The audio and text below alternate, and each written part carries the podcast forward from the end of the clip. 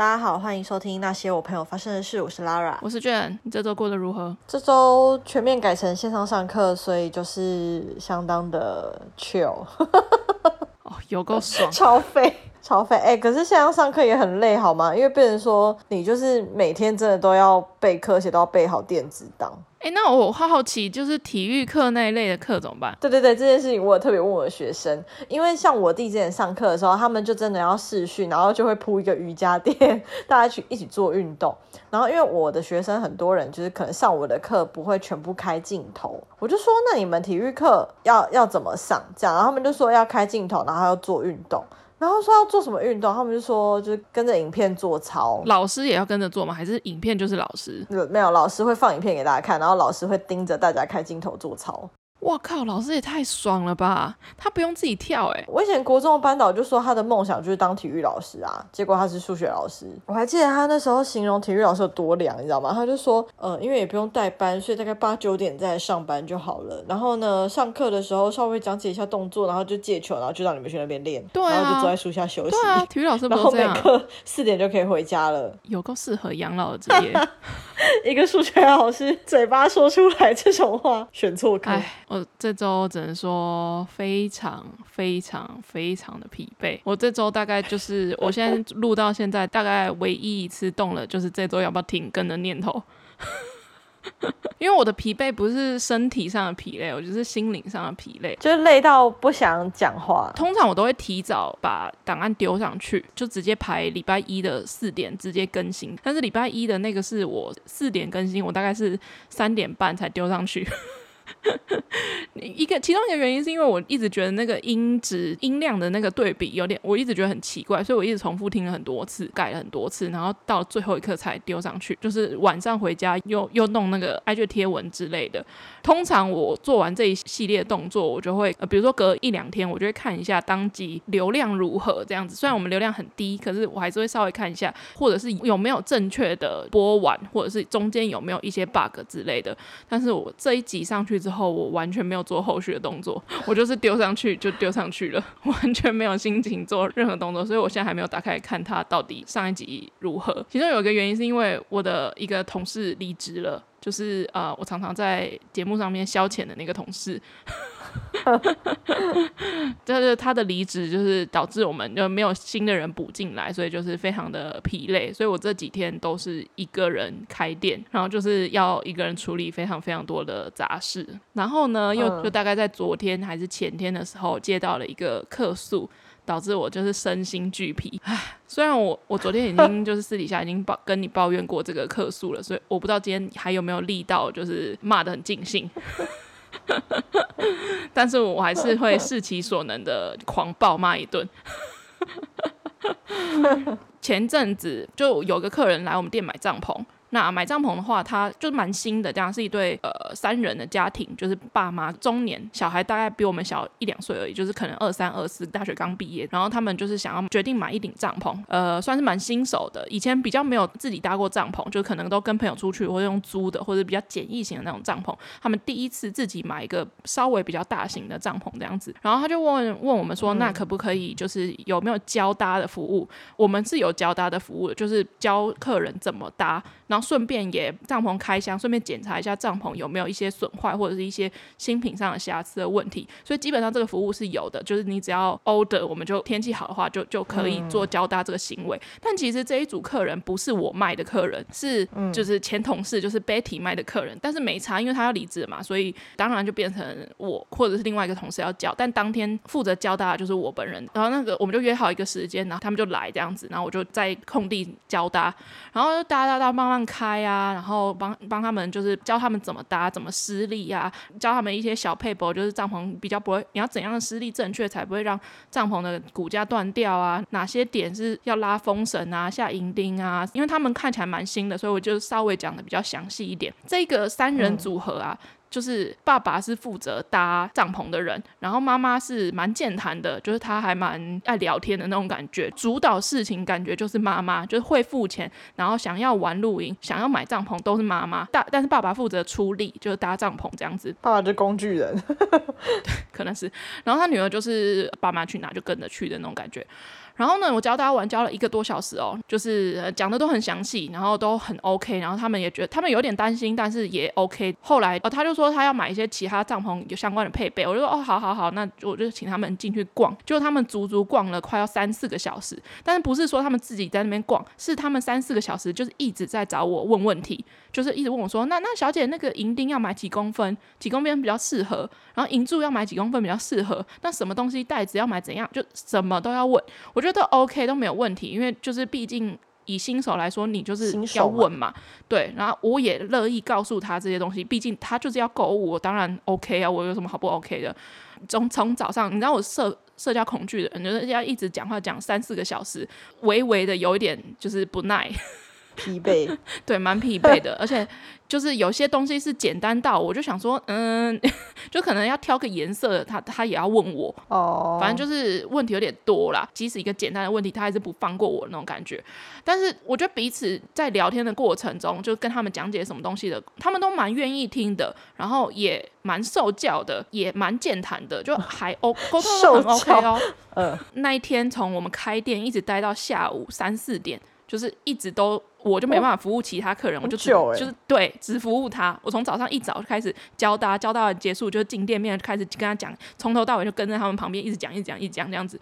后来就把他们送走，我想说哦，终于结束了。而且重点是他最大笔的那个的业绩还不是我的，因为是最大笔就是帐篷嘛，帐篷不是我卖，我就想好算了，没关系，因为反正 Betty 已经离职了，我没有办法，我只能承接下这个工作这样子。但至少是一个好客人，还 OK，感觉就是会回流的客人，嗯、值得投资。后来呢，嗯、当天晚上 话真的是不能讲太满，人家是知人知面不知心啊。当天晚上呢，然后反正我就跟那个那个阿姨就说，呃，反正我有跟她瞧一些事情，然后请要请她传讯息来给我。下午的时候，我就看到她传讯息来，然后就传了几张图片过来这样子。然后呢，她就拍她装帐篷的那个袋子破掉，缝线破掉，她就跟我说。他就在讯息里面讲说，他就打某某某小姐，他把我的姓氏打出来，他反正他就指名道姓要找我就对了。嗯，某某小姐就是呃，你这袋子就是我们就是一回家放在一拿出来就破掉了，请问这这个是要怎么处理？然后我就马上就回他，我就回他说哦，请他带回来门市走维修的流程，请请他把那个东西带回来，我在这边再送给厂商，然后厂商那边可能会用补的，或者是。给他一个新的，因为这是新品的瑕疵嘛，所以一定会是免费做更换的。然后就说不是啊，就是我这个新的东西，它一我一回家马马上就破了，那是不是就是这个东西它的帐篷的品质就是有问题？所以你要退吗？没有，不可能让他退的。那都已经开封了，我怎么不可能让他退？退掉我怎么卖？他就说，可是我住很远，我没有办法来。他专程跑一趟，这样子送一个袋子。他如果厂商补新的，他又要再过来一次，他觉得很麻烦，不太可能这样做。然后就说，而且他要的是新的，他不要厂商补过，他要厂商补给他新的。然后他说，还是我从我这边跟厂商叫一个新的袋子过来，然后他直接来店面来跟我换。我心想说，那、啊、你刚刚不是说不是住很远？我心想说，你不是不想来吗？我就说小姐没关系，你可以把袋子寄回来给我，我这边再送给厂商，因为厂商那边要看到他毁损的那个才有办法一物换一物。然后他我就这样跟他说，嗯、然后就说不对吧？他说小姐你这样子没有为我们消费者着想哎。虽然你就是教学的很认真，你人很好，介绍了很多东西也很热心，没有错。问题是现在我的状况就是因为东西坏掉了，你这袋子这么快就坏了，那我帐篷。搞不好就是我搭个一两次，它就整个整顶破掉了啊。我花了三五万块买这个东西，难道这个东西的品质就是这样子吗？所以他到底想表达什么重点？哇，阿姨吵架的时候也很溜。嗯。然后我就跟他说，因为他要用的时间，他端午连连假就要用。可是如果是走厂商的维修流程的话，可能会来不及。但是呢，它只是帐篷的袋子破掉，而且只是缝线处破掉，不是帐篷本身搭不起来。它的缝线处破掉，不是整个大裂开，你帐篷装不进去的那一种。然后我就跟他说，我就说，我就说，呃，你知道在服务业就是要你知道解来解去，割来割去的那种。然后我就说，我就说解没关系，就是 那帐篷袋子的部分。你叫人家姐，突然觉得好别扭哦。我跟你讲，我一开始也不太不太习惯叫人家姐，但是就是这些姐就是要人家叫他解。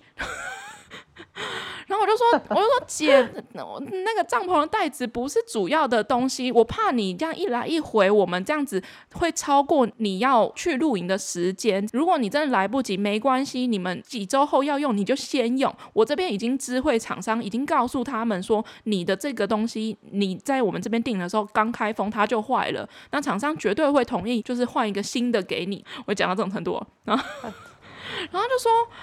那它就不是一个完整性的东西了。那我担心的是，你帐篷破掉、坏掉了，那帐篷本人是不是会有就是品质上的疑虑？我就说，我们这个这个帐篷，它出产的时候不可能每一每一件商品、每一个品相、每一个袋子、每个骨架、每一个帐篷的布都每一个都检查。它一次是做几千顶、几万顶的帐篷再这样出的，最上流那边配给台湾，台湾再配给。各个所有的经销商，那些帐篷，你不可能说每一顶每一个东西都会有百分之百完美的，一定可能有车缝线的部分可能脱落啊，或者是可能其他问题，但是这些都属于在新品瑕疵的部分，因为你今天不是跟我说你用了三五个月。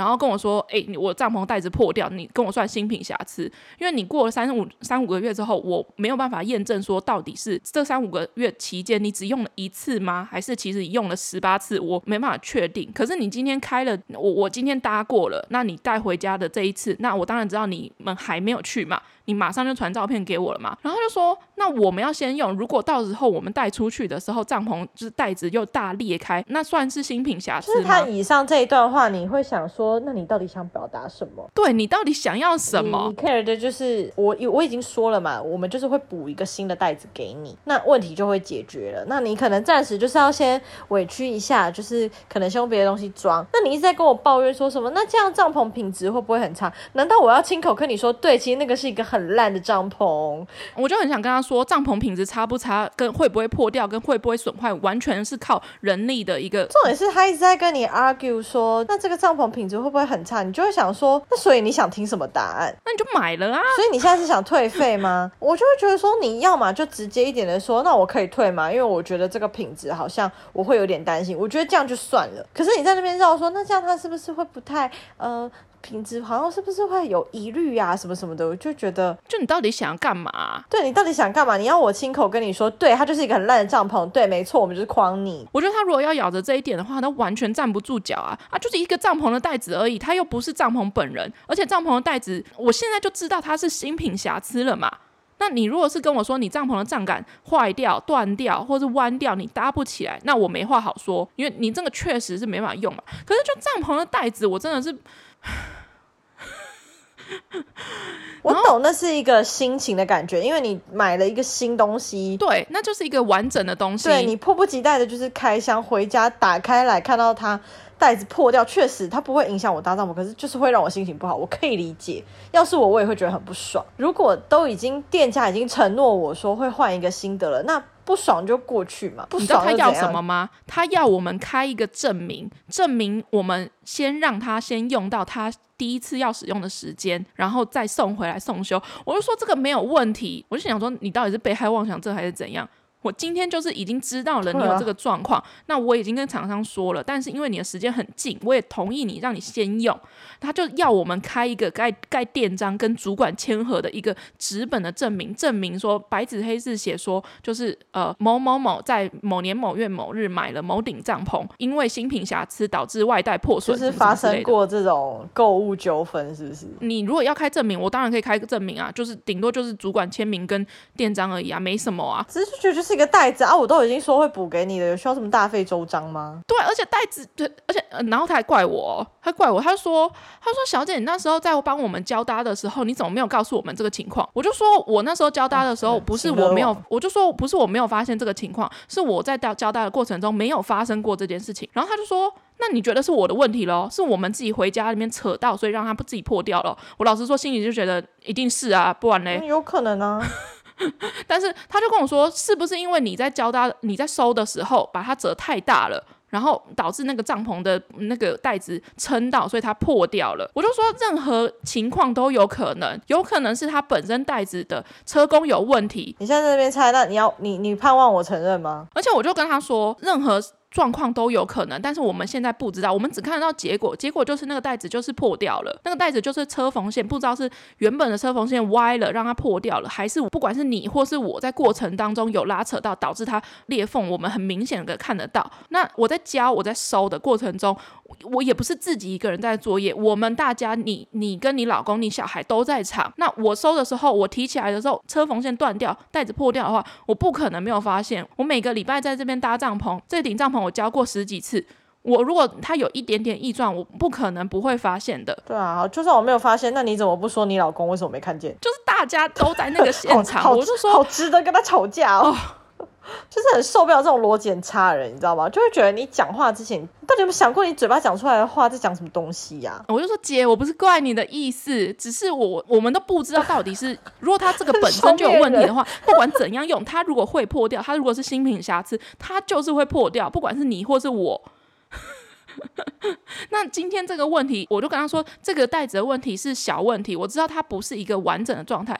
然后我还跟他说，其实走维修流程，把袋子送回去，请厂商补了之后再寄回来，其实甚至会比新的还要更耐用、更坚固。你新品过来，你的车缝线就车一条机器车的那一种，可是如果你的这个东西送回去补的话，他可能帮你补三四条，那你就会更耐用啊。对啊，对，车的更密。我是说我可以理解你想要一个完整的东西，然后全新的东西，当然你付这个钱，当然谁都不想要买买到一个瑕疵品。我就说我可以理解，那我也同意让你可以先用，嗯、这没有问题，因为我知道现在这个状况了。然后就说那你们就去跟厂商叫货啊，叫一顶新的帐篷来换给我啊。我就说如果我有一个新的同样一顶帐篷的话，我可以立刻现在就让你换。可是我现在这边没有货，厂商那边也没有货，因为厂商那边就是那一批几千个帐篷到台湾的时候，马上就会分给所有的经销商。那经销商卖完就是卖完了，我不可能我今天 A 店我去别的品牌去，我这个 COCO 我不可能跑去找清新要珍珠吧。所以我就说，这顶帐篷全台湾就是没有了，那我没有办法有一个新的马上叫货来换给你，那我只能看代理商那边他有没有这个东西，只有袋子的备品，让你可以做替换。那这一点的话，你不用担心，你可以先用。他是鬼打墙啊！他最后放过你了吗？没有，后来就叫我主管，他说，他说我真的不想为难你，就是如果你没有办法帮我解决的话，找你们主管出来，火就上来了，就是一个袋子，就是一个袋子，你到底想？怎样啊、哦？然后他就跟我说：“那帐篷保固是保固什么的？”我就说：“保固是是你买正品。”他你可以维修，你如果不是买正品，你买水货，从国外代购。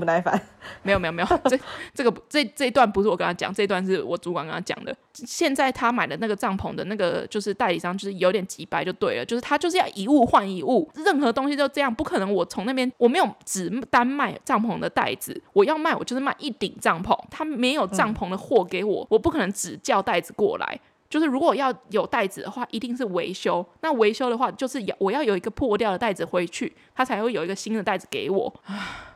嗯，原本觉得昨天已经抱怨过了，今天再抱怨一次，还是还是很棒。就是愤怒度嘛，再讲一次还是愤怒，啊、就是一个袋子，你到底想怎样？就很莫名其妙啊！我最不爽的就是我们其中有讯息也有电话，主要是电话居多，因为这种事情蛮大条的，所以我们不太敢。就是只用讯息回复，嗯、但是呢，这个阿姨，这个姐，她的讯息我让我很讨厌 的那一种。他的讯息就是，其实你看那个就是讯息，大概会知道客人有没有在生气。但是这种状况下，你如果再用讯息回的话，就是会造成两方的误会。毕竟讯息是没有温度的，没有语气的。但是那个姐，她就会很想要在。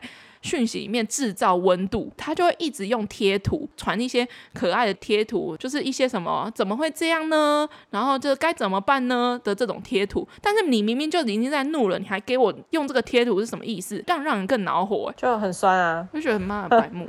就在嘲讽你啊！然后后来是我主管跟他讲的，反正我主管也跟他讲了很久，反正就最后同意，就是给他一个证明，就是证明他可以先用。可是他还是不满足，我们已经传证明给他喽，就盖了一个店章哦，然后也就有主管签名哦。反正他就是老娘就是要一个新的袋子，你们就是要补给我，我就不想去的这个立场。然后我就觉得，妈的，早知道不该教他的。不是已经说了会给新袋子，就是不是马上啊？他到底到底在鬼打墙什么？他就是要马上，我要拿到。我要在我下次出去之前拿到，我 我就觉得你你虽然花个几万块没有错，问题是我整我这个月也不过才领几万块而已，你在那边给我大呼小叫什么？而且就只是袋子而已，想怎样？就是你又不是因为没有这个袋子你就不能出去搭帐篷了。对对，这就是重点，就是因为那就只是一个袋子，你你你没有那个袋子你也可以搭，而且算了，然后反正最后。最后呢，最后的解决办法是直接联络代理商。我觉得他就是在乱发脾气，就是你知道闹公主脾气。我觉得他就是因为他自自己觉得花了三五万，然后他就觉得好像这一点服务而已哦，我要停一点回来的感觉。我觉得他就是想说，就是我都已经安排好我的端午计划了。我竟然就是买好不容易就是砸了几万块买了一个新的帐篷，竟然它袋子是破的，我为什么不能立刻拿到？这样子会影响我的假期什么的。可是他就是。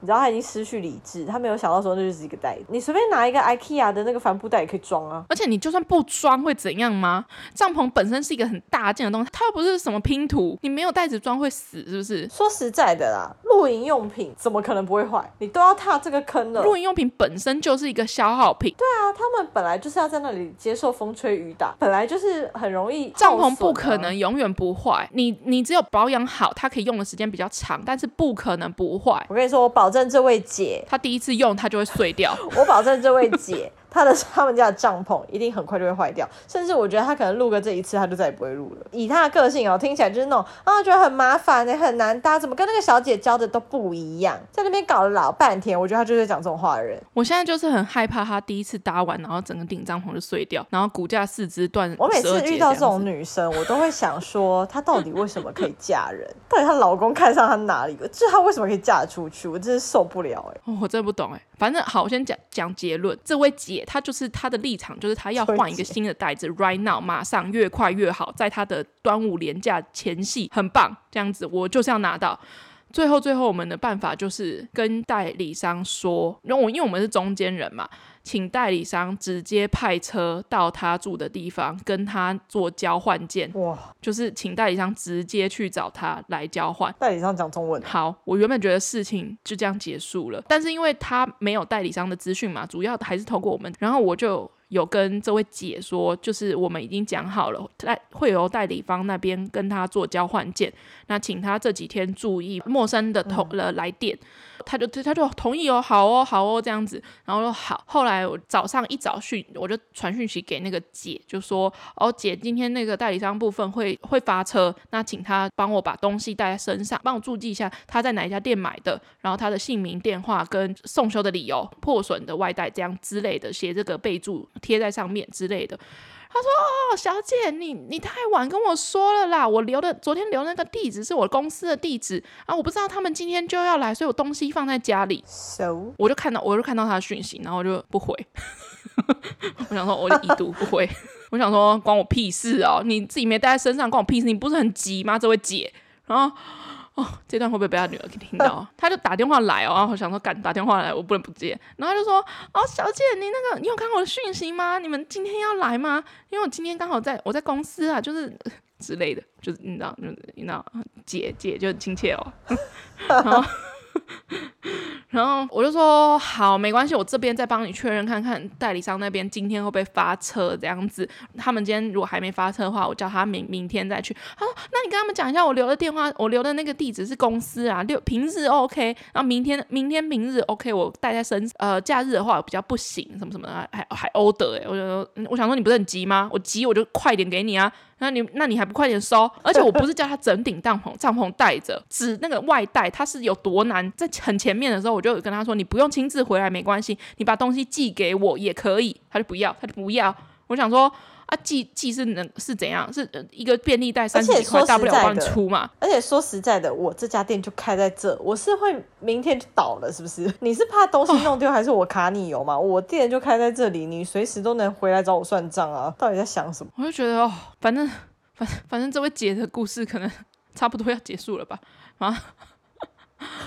反正最后就是从代理商那边联络他，那他应该有成功换到了吧？你有接到那位姐的电话？我今天又接到了吗？还没有结束哦。那个交换件，反正那个姐就打电话来说，他本来想说那反正反正等他交换件，这样就是事情就结束了这样子，然后我就不用再管这件事情。然后我主管就就说，就是哎，你要传讯给那个给那个姐，他们他们之间做交换，我们不知道在什么时间点，主管就说，哎，你要就是 follow 一下姐有没有收到这样子，他后续状况如何？然后我就说哦好，然后我就传讯给讯息给他，我就说姐，你如果收到东西的话，那你再帮我告知这样子，我这边好做结案这样。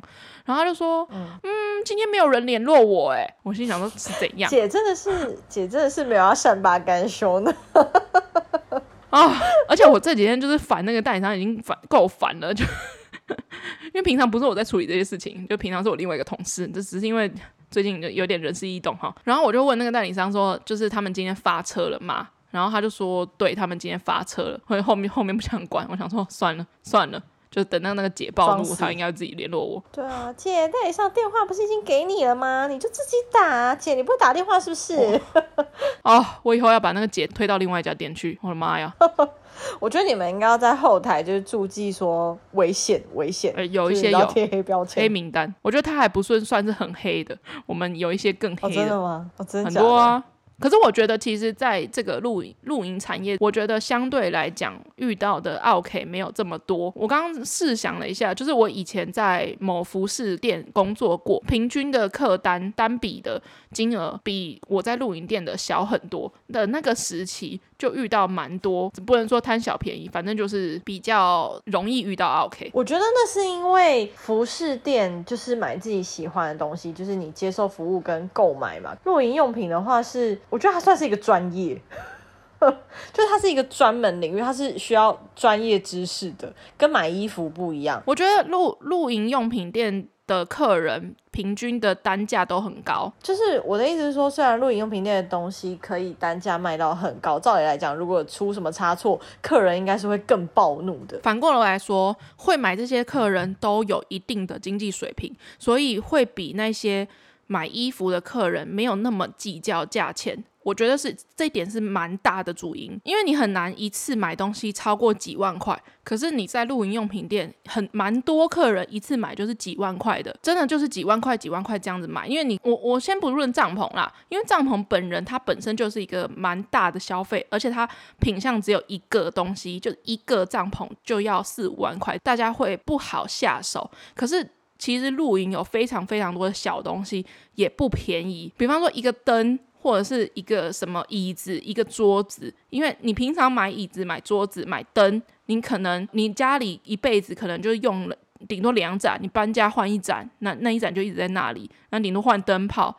可是你如果去露营的灯，你几千块，然后你又要买到好的，就所以我觉得大家投资在会想要玩露营的人，他应该就会有一定的概念，他会花到多少钱，然后跟他的预算如何。在露营界里面，你要买便宜的东西绝对有，可是绝对容易坏，就是真的是一分钱一分货。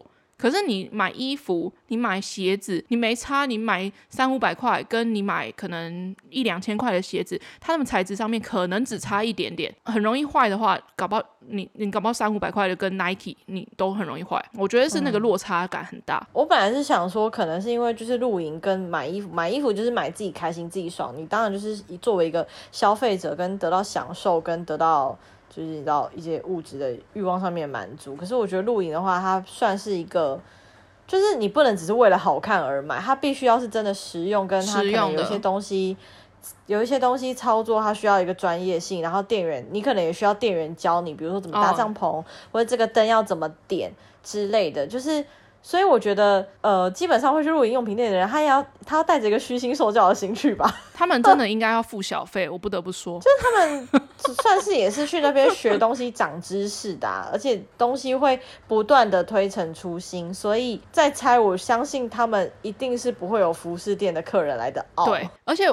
其实我们很不喜欢交搭这件事情，因为交搭就是完全的吃力不讨好，他没有奖金的。你的客，你跟你买帐篷的客人，他想要交搭的话，因为不是每一个客人都想要你教他怎么搭，有些客人就是他很习惯露营了，他这顶帐篷不是他的第一顶帐篷，他也不是第一次露营了，所以他不一定需要交搭。所以交搭这件事情对我们来讲没有任何的好处。只能这样说。而且你又热又累，然后又要教客人，你就等于要整个搭起来这样子。你要想想看，一顶四五人帐篷，长宽都很高，然后很大，就是你要一个人教，可能跟客人两个人一起。他如果又是新手的话，那是一件非常吃力的事情。然后你今天给我回马枪来，就是客诉我这些事情，我时候我就会觉得，哇，我真的是北撩刚。重点是帐篷还不是我卖的，还不算在我的业绩里面。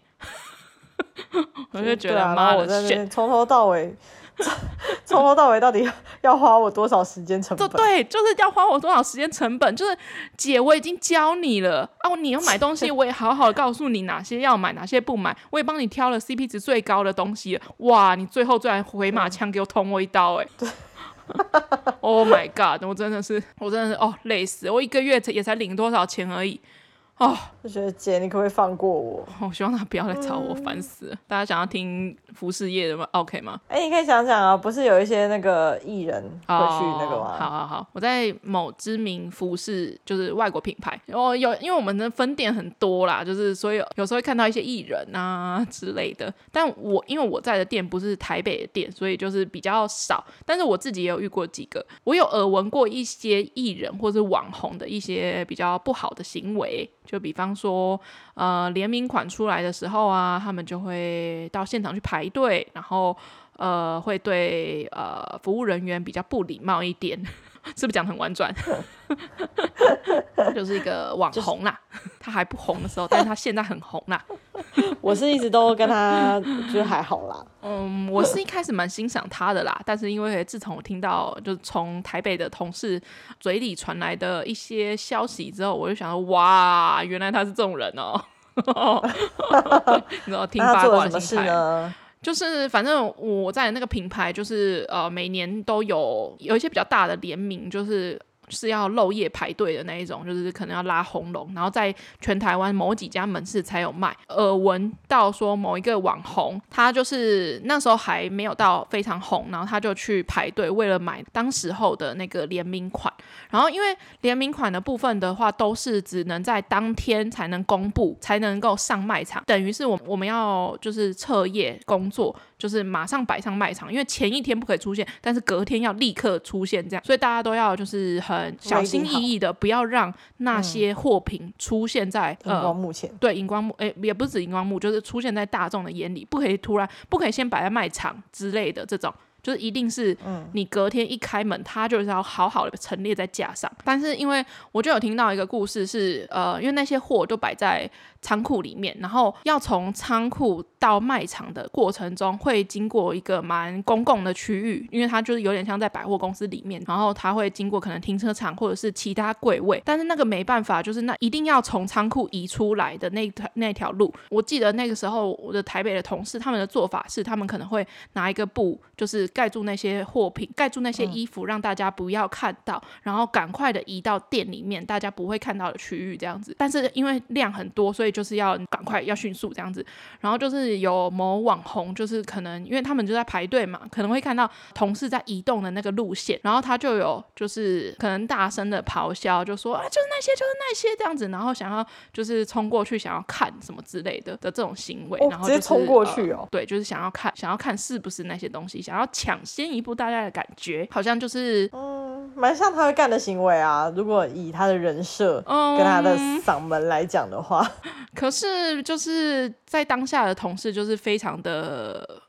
为难就觉得啊，这些东西明天就是会在架上，你这个抢先一步是有没有那个必要？但是就是他们想要挡，可是就是会有不可能不止那个网红啊，可能有一些也排队的民众，就是会就是一起想想要往前，大家就是非常的，嗯、反正就在那一群里面就有那个网红。然后那时候的同事跟我讲的时候，我就讲哦哦，原来他是这种人哦 哦哦哦，那时候他还不红，他敢才敢做这件事情。现在应该不敢吧？现在现在应该不会去排队。对了吧？当初在那边排队，在那边抢，哇，鬼吼鬼叫在那边，有一种成功上位的感觉，不知道为什么。对啊，我觉得他应该蛮多牌子都这样子吧，就是跟人家打好关系这样子。一开始对那个网红，我也是觉得，哎、欸，他形象蛮正面啊，阳光啊，大辣辣啊。但是就是听到这一些故事之后，我就觉得，哦哦，他也是，他不红，他才才敢这样做啊。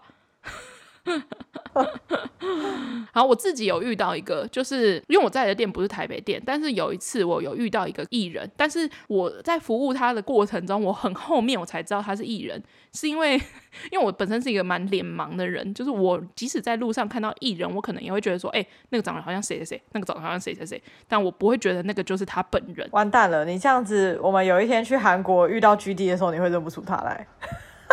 嗯、呃，那只能靠你了。我可能就会觉得，哎、欸，那个人长得好像蛮像 GD 的这样子，殊不知就可能就是看到刺青还想说，哇，他连刺青都一样哎，这样，哇，这哇这 cosplay 也太太极致了吧，这样。好，反正我就有遇到一个客人，然后 那天好像没有很忙，就是还蛮闲的。他就跟一个朋友一起来，抱了两大袋的衣服，然后直接就走到柜台。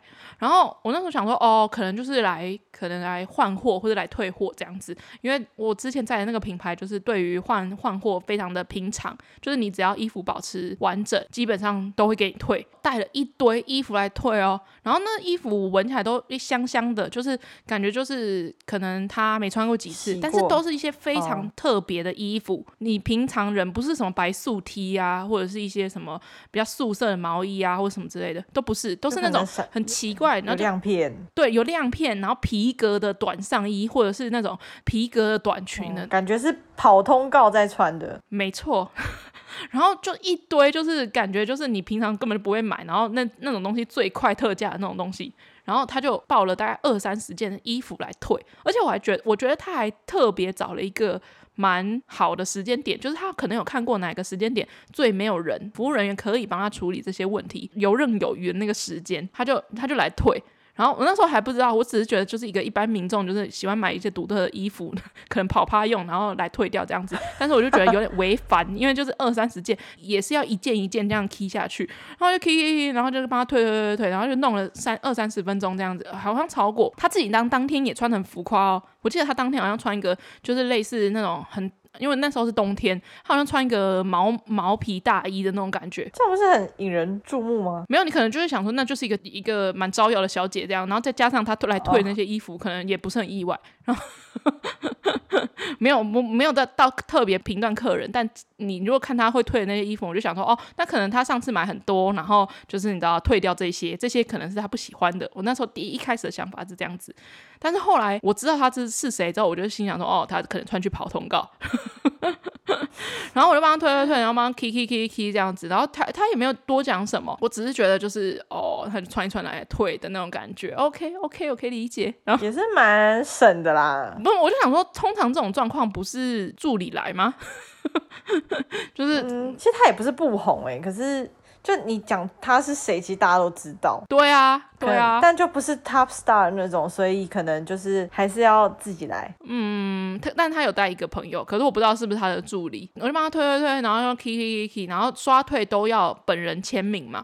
然后我就一看那个签名，嗯，没有，我那时候还没有意识过来，因为那个整个嗯整个收银柜台就只有我一个人在帮他服务，因为也没有其他客人需要结账或者什么。然后他就他就签名，然后哦就走这样退，然后就退了几千块这样子，一件衣。服也才几百块，他可以退到可能五六千块。然后他走了之后，我同事才跟我说：“哎、欸，你知道刚刚那个是谁吗？”我就说：“谁？”我就说：“来推很多人的人啊。”然后就很烦啊，这样子，然后一个一个 key 很烦什么之类的。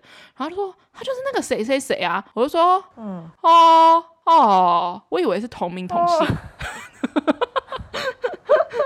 我看那个刷卡单，他的签名，哎、欸，他的名字很容易同名同姓吧？就蛮常见的、啊。对，而且那个是他的本名，哎，就他名字也蛮像艺名的啊，就是你知道笔画很少之类的，会不会越讲越多？反正就是一个女歌手，现在比较少出现在荧光幕前面了。但唱歌很好听，唱歌蛮好听的啦。然后人小小只的这样子，我也不是说这个是个行为不、哦、不好或者怎样。结果是彭佳慧，就是 蹭到话题不。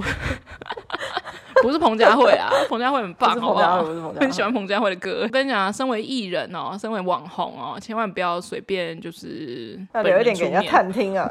哦，要不然一次这样推一堆。但是他，我就觉得还，他这种的行为到底算是有道德还是没道德？就是他还把那些衣服洗过还回来。我记得你那时候有说过，还有一个男歌手也是。我听到那个男歌手的时候。Oh. 我其实比女歌手还要更吓到，因为男歌手其实也不算是我接到的，然后只是觉得，哎、欸，那个男歌手明明是有点星二代，而且就蛮有钱的、啊，对啊，家境很不错，怎么会做这种退换？他会做这件事情，我反而更加的，就是我比起那个女歌手，我会对男歌手受到比较大的冲击。我觉得是因为我们印象中，就是他是一个有钱的人，然后又是买那几百块的衣服。顶多上千块，那又怎样？他们可能平常都在那那万把块的东西什么？对啊，然后现在跟我说来退货，就是我对于他，哦、我就连对于这个男歌手会去买这个品牌的衣服，我都觉得哦有点意外，就是哦原来你也会去逛，可是他感觉就是东西都被打理的好好的，然后会拿很多的你知道赞助，然后会就是可能自己家里面就已经有穿不完的衣服了。然后都是跟着，就是你知道买一些精品之类的，会不会他就是在私底下就是买一些买一些这种品牌的衣服，然后能然后台面上拍拍照的就开始就是 Louis Vuitton，啊。我是觉得一定会啊，就是很多艺人都 就是又不是说艺人就不能穿平价品牌，是没错，啊，就是也是会啊。觉得那个男歌手的形象跟他去干这种就是带好几件衣服拿去退，会觉得嗯。很不符合他的人设，只能这样说。就是你有在计较这个钱哦？对对对，就是有一种，哎、欸，你不是会直接就是可能朋友去你家就直接送他哦？我我我可以直接唱名，有几个人是大家公认的，就是我的同事有遇过，就是黄立成跟那个荣家。哦，他就说他就是人很好，然后很 nice。就我同事有没有想要跟他们要签名还是合照之类，但是他们都很 nice。就是但是有时候就是会认不出来谁是谁这样。黄立成要认不出来蛮难的吧？我觉得那黄立成可能要配上荣家吧。所以那时候遇到是一起的，是不是？可能是哎、欸，因为不是我遇到的啊，因为我不是在台北的店，在台北的店比较容易遇到。哦，就是台北的店才会出现一些联名款那一块。我以前曾经就是有在大卖场。然后帮那个小贤跟何守正结账过，可是那是我第一次帮艺人结账，而且因为那时候我就在我的我就在我的那个收银台那边，大学的时候，然后就也没有特别想什么，我就突然听到卖场就是有有骚动，你知道吗？就想说哈，他们两个什么事有骚动？是因为何守正很高吧？就反正就听到说什么有艺人，我还想说啊是谁？我心里还想说是吴宗宪吗？就是因为真的引起蛮大的骚动的，什么？我就想说哎是什么冒险奇兵的开头 啊？对对对，说是什么综艺节目来拍嘛？这样结果没有，就听到是小贤跟何守正，我就哦，其实我心里真的没有太大的感觉，因为就是我也没有在看篮球什么的，就是哦，我知道这个人啊，这样，然后我就是很很平常，我就在我的柜台，然后就是你知道很多人，哎，我那时候同事都每个人都超期待帮他们结账，哎，大家就很像你知道。我不懂，就大家很像那个后宫的妃子，然后就是看他们走过来的时候，想说你要选谁？你要选谁结账呢？没有，你就可以感受到前后左右的同事每个人都非常的兴奋，就在场就是我非常淡定，他们就选了我的机台，然后我就帮他们结账，然后我就是他们买了什么？忘记了就是一些饼干、零食之类的，然后就是反正我就是默默结完账，然后就刷卡。哎，他们好像是付现吧，然后反正就是我也没有多说话。重点是那时候我旁边的同事超白目的，因为我们两个的机台在隔壁，他其实是去休息的，然后他回来的时候发现有艺人，而且我正在帮那组艺人结，然后他回到位置上的时候，他从我后面还抱我，就是你知道就偷捏我一下这样。我想说哦，干嘛这样？就是对啊，干嘛？不就是艺人吗？如果如果可以真的可以选的话，你想要遇到谁？我指台湾哦，就是你感觉真的会遇到的状态。你说想要帮，会很兴奋，想要帮谁结账吗？就是想要去争取，想要帮谁？想要去争取帮这个人结账的机会哦。好，假设你在，假设你在露营用品店，就是服务一位客人。哎，一你如果像这个这个姐的话，你可以一次服务五个小时哦。什么？怎你谁你会比较想要就是跟他多聊几句？哎，不得不说，在露营用品店，我跟你讲，不得不说，在露营用品店。不难呢、欸。如果要到攀谈，我觉得我应该是不会跟艺人攀谈。可是你如果说我愿意花五个小时在那边教他搭帐篷，我会觉得这一切都非常值得的。我觉得我直觉第一个是瘦子，清风吗？哦，瘦子啊、哦，瘦子，我觉得蛮像蛮、啊、像会玩露营的人的、欸。清风，我觉得不会去露营。清风，我觉得不会。清风应该不喜欢 晒太阳，会觉得很累。哦，对，可是瘦子蛮。我觉得如果我看到清风本人，我应该会紧张到讲不出话，就是我没有办法好好搭帐篷，可能最后会变成他自己在搭。他应该是不会玩。对，可是我刚刚瘦子，但是蛮像的。对，如果你说在露营用品店，然后又是遇到一个艺人，愿意教他五个小时，我觉得是瘦子，我会觉得非常值得，很值得吧。瘦子的话，我个人可能就会觉得。是一个帅哥，就这样，你 眼睛很忙哎、欸。哦，如果是谁哦，我好像都还好哎。如果他不会捅我一刀的话，是谁我都还好。如果是帅哥，如果是单身的话，你还会转身跟朋友炫耀的那种。如果是帅哥是单身的话，我我愿意。瘦瘦子死会了，瘦对啊，瘦子死会了。就如果是单身，然后帅哥，然后讲话很健谈，然后就幽默幽默了这样子，好像还不错。然后最好是一群帅哥一起，他们每个人都买帐篷，我这样子我。因为我觉得以我觉得以我现在的状态，就算遇到周杰伦，我都没有感觉。所以我觉得就是只要不管是谁谁，就是买东西很阔气，然后不会在那边鸟摸的话，我都喜欢。哎、我最喜欢那种就是，哎、我介绍什么，我没讲几句，马上就买的客人，多多爽。没没事没事就买个几千块的，我都我也开心。他们几几百块就在那边哦，小姐你可以送我一个袋子吗？小姐你可以干嘛吗？我就觉得，哎、欸，我以前我以前当过这种客人，就是我可能已经想好这个东西，我就是很直接，就是哦，可能那个人硬要跟我介绍，我就说没关系，我就是要买。就店员还会被我吓到，哎，哦，店员有时候会，如果比较贵的东西的话会啊，店员就会想说你你你确定吗？这样你你有想清楚哦？因为我都会跟客人介绍说 什么东西，我真的是觉得会用好用的。然后他再买这样子，我才会觉得比较 OK。那如果他执意要买就便宜、比较烂的话，那我觉得 OK 啊，随便啊，反正我们也有卖，那你就买啊。只是我我我都会先跟他说，就是哪一个东西比较好。那它贵是贵在哪里之类的？你买便宜的东西，或者是买贵的东西，我都无所谓，反正你要买你就买。可是我最讨厌跟我凹东西的人，就是哦，想想我买那么多，人家送我一个袋子，那袋子成本二十块，你也要，你也要，能凹就凹，真的是能凹就凹哎、欸，就是他们可不可以送我一个袋子？然后这个送我啊，这没几块钱，我想说没几块钱你不会自己买啊？很奇怪。好了，我如果哪天遇到瘦子，我再跟你说。他讲的好像我会遇到一样。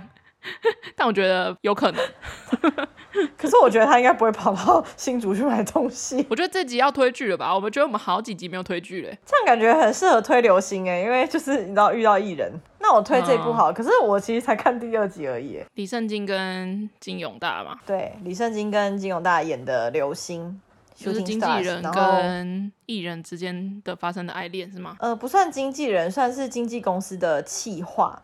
就是宣传企划，就是那些比如说呃艺人被狗仔跟拍到可能有恋爱传闻之类的，公司官方会把消息挡下来，跟官方出来宣布说，对的那个人，就是会出来发声明说两人只是很要好的前后辈关系的那个人。哇，好好有既视感哦。对，所以我觉得这部剧很像之很久之前有一部那个。制作人们哦，那个感觉有点像，就是他找了很多艺人来客串，然后去演，就是他们那些经纪公司内部的生活这样。然后里面就是金永大饰演这个经纪公司的门面担当，就是超级巨星。那李圣经就在里面饰演一个。那个企划这样，然后他们两个就是有一个，就是有一段爱情故事这样。我我虽然还没有看，但我对金永大的长相跟我对那个谁的那个长相的评语一模一样。社内相亲的那个男的叫什么？我现在连他名字都不记得。啊、安孝燮，你没礼貌、欸。哦，对，安孝燮。哇，我对金永大跟安孝燮的呃长相评论一模一样，就是他们长相完全没有任何的记忆点。哎、欸，可是我觉得金永大长得很像 Top，可是是没那么精致。我觉得金永大稍稍有点记忆点，稍稍比安孝燮稍稍。我觉得金永大长得很像没有那么精致的 Top。低配版嘛？低配版 Top？对啊，就长得像 Top 就帅啊，可是就是没有到 Top 那么精致。哦，可能他还年轻吧，就是就是五官还没有完全定型的时候。这一部的话，就是它里面，因为李圣经在里面饰演那个角色，他就是要做很多的工作，就是艺人如果出包啊，比如说什么劈腿啊，或者是呃可能跟什么前后辈暧昧啊，谈偷谈恋爱，通常是这种偷谈恋爱，或者是就是一些很奇怪的谣言，他都要出来辟谣。Oh. 所以我觉得还蛮适合今天的主题的，就是当这些当家艺人或是经纪公司签的这些网红，在外面有这些新闻的时候，对。大家如果喜欢我们的节目的话，可以在 SoundOn、Spotify、Apple Podcast、Google Podcast 跟 KKBox 都可以听得到。那你只要搜寻那些我朋友发生的事，也可以追踪我们的 IG，我们的 IG 账号是 at What happened to my friends，或是你可以搜寻那些我朋友发生的事。好哦，虽然我们就是最近颇为疲劳，就有可能不善经营我们的 IG，但是我们还是有很努力的在看的，所以也很努力的在更新的，所以大家可以订阅我们，追踪一下这样子。那我们就下礼拜见喽，大家拜拜。